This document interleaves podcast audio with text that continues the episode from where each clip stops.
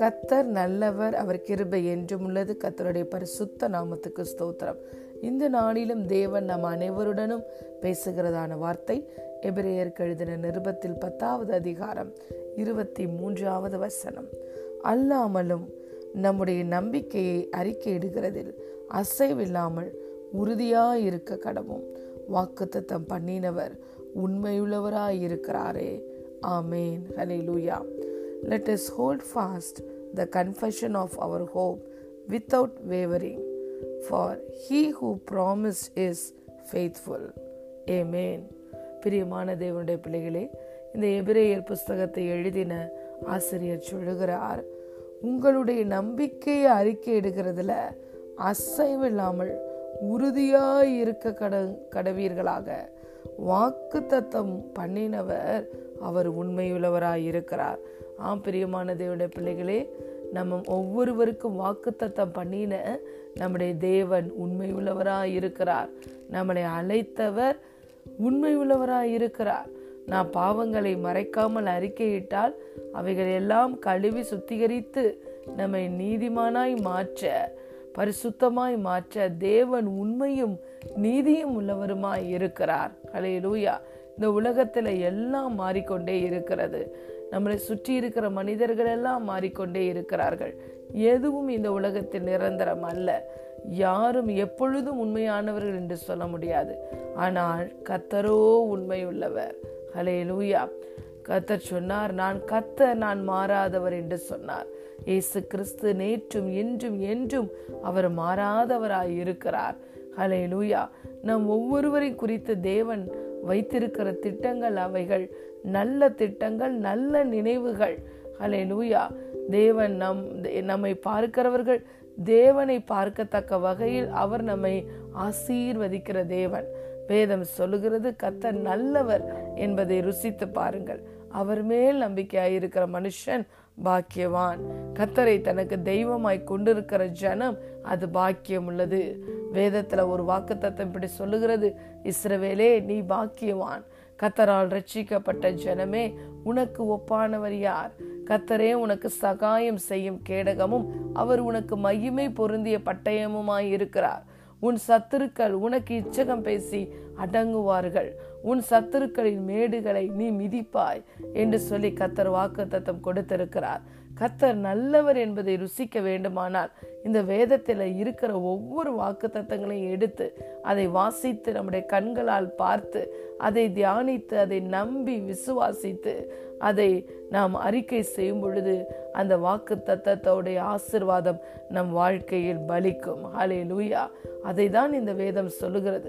இந்த வேதத்துல தேவன் அருமையும் மேன்மையுமான வாக்குத்தத்தங்கள் எத்தனையோ கொடுத்திருக்கிறார். தேவன் நம்மை வாக்குத்தத்தத்தின் அளவிற்கு நம்மளை ஆசீர்வதிக்கிற தேவன், அந்த உயரத்திற்கு நம்மை ஆசீர்வதிக்கிற தேவன்.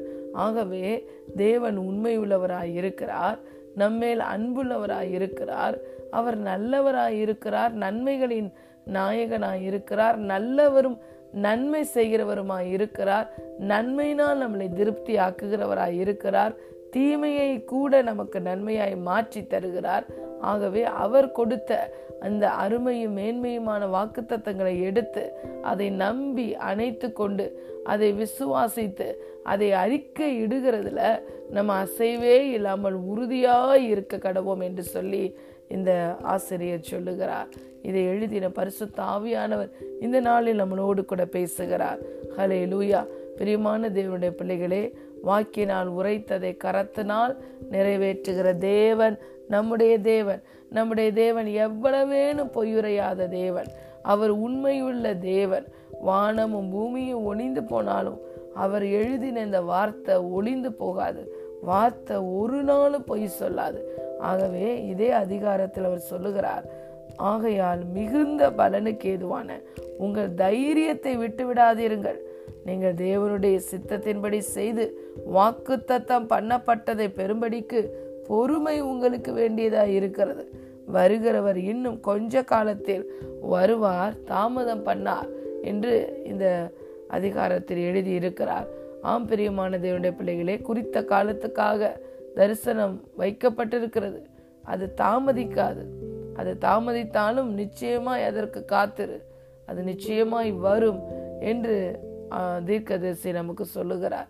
ஆகவே வாக்குத்தத்தம் பண்ணப்பட்டதை பெறும்படிக்கு நமக்கு விசுவாசம் மாத்திரம் அல்ல, பொறுமையும் அவசியமாய் இருக்கிறது. அந்த காத்திருக்கிற காலத்தில் நாம் தேவன் கொடுத்த வாக்குத்தத்தங்களை எடுத்து அதை நம்பி அதை அணைத்து கொண்டு விசுவாசித்து அதை நாம் ஆவிக்குரிய கண்களில் தரிசித்து ஹல்லேலூயா நம்முடைய நம்பிக்கையே அறிக்கையிடுகிறதுல அசைவில்லாமல் உறுதியாய் இருக்க வேண்டும் என்று இந்த எபிரேயர் புஸ்தகத்தை எழுதின ஆசிரியர் சொல்லுகிறார். ஹல்லேலூயா. ஆம் பிரியமான தேவனுடைய பிள்ளைகளே, நாம் நம்முடைய விசுவாசத்தை அறிக்கையிடுகிறதில் நம்முடைய நம்பிக்கையை அறிக்கையிடுகிறதுல அசைவிடாமல் உறுதியாய் இருப்போம். நம்முடைய தேவன் உண்மையுள்ளவர், அழைத்தவர் உண்மையுள்ளவர், வாக்குத்தத்தம் பண்ணினவர் உண்மையுள்ளவர். நம்முடைய வாழ்க்கையில் அவர் சொன்ன காரியத்தை அவர் நிச்சயமாய் நிறைவேற்றுவார்.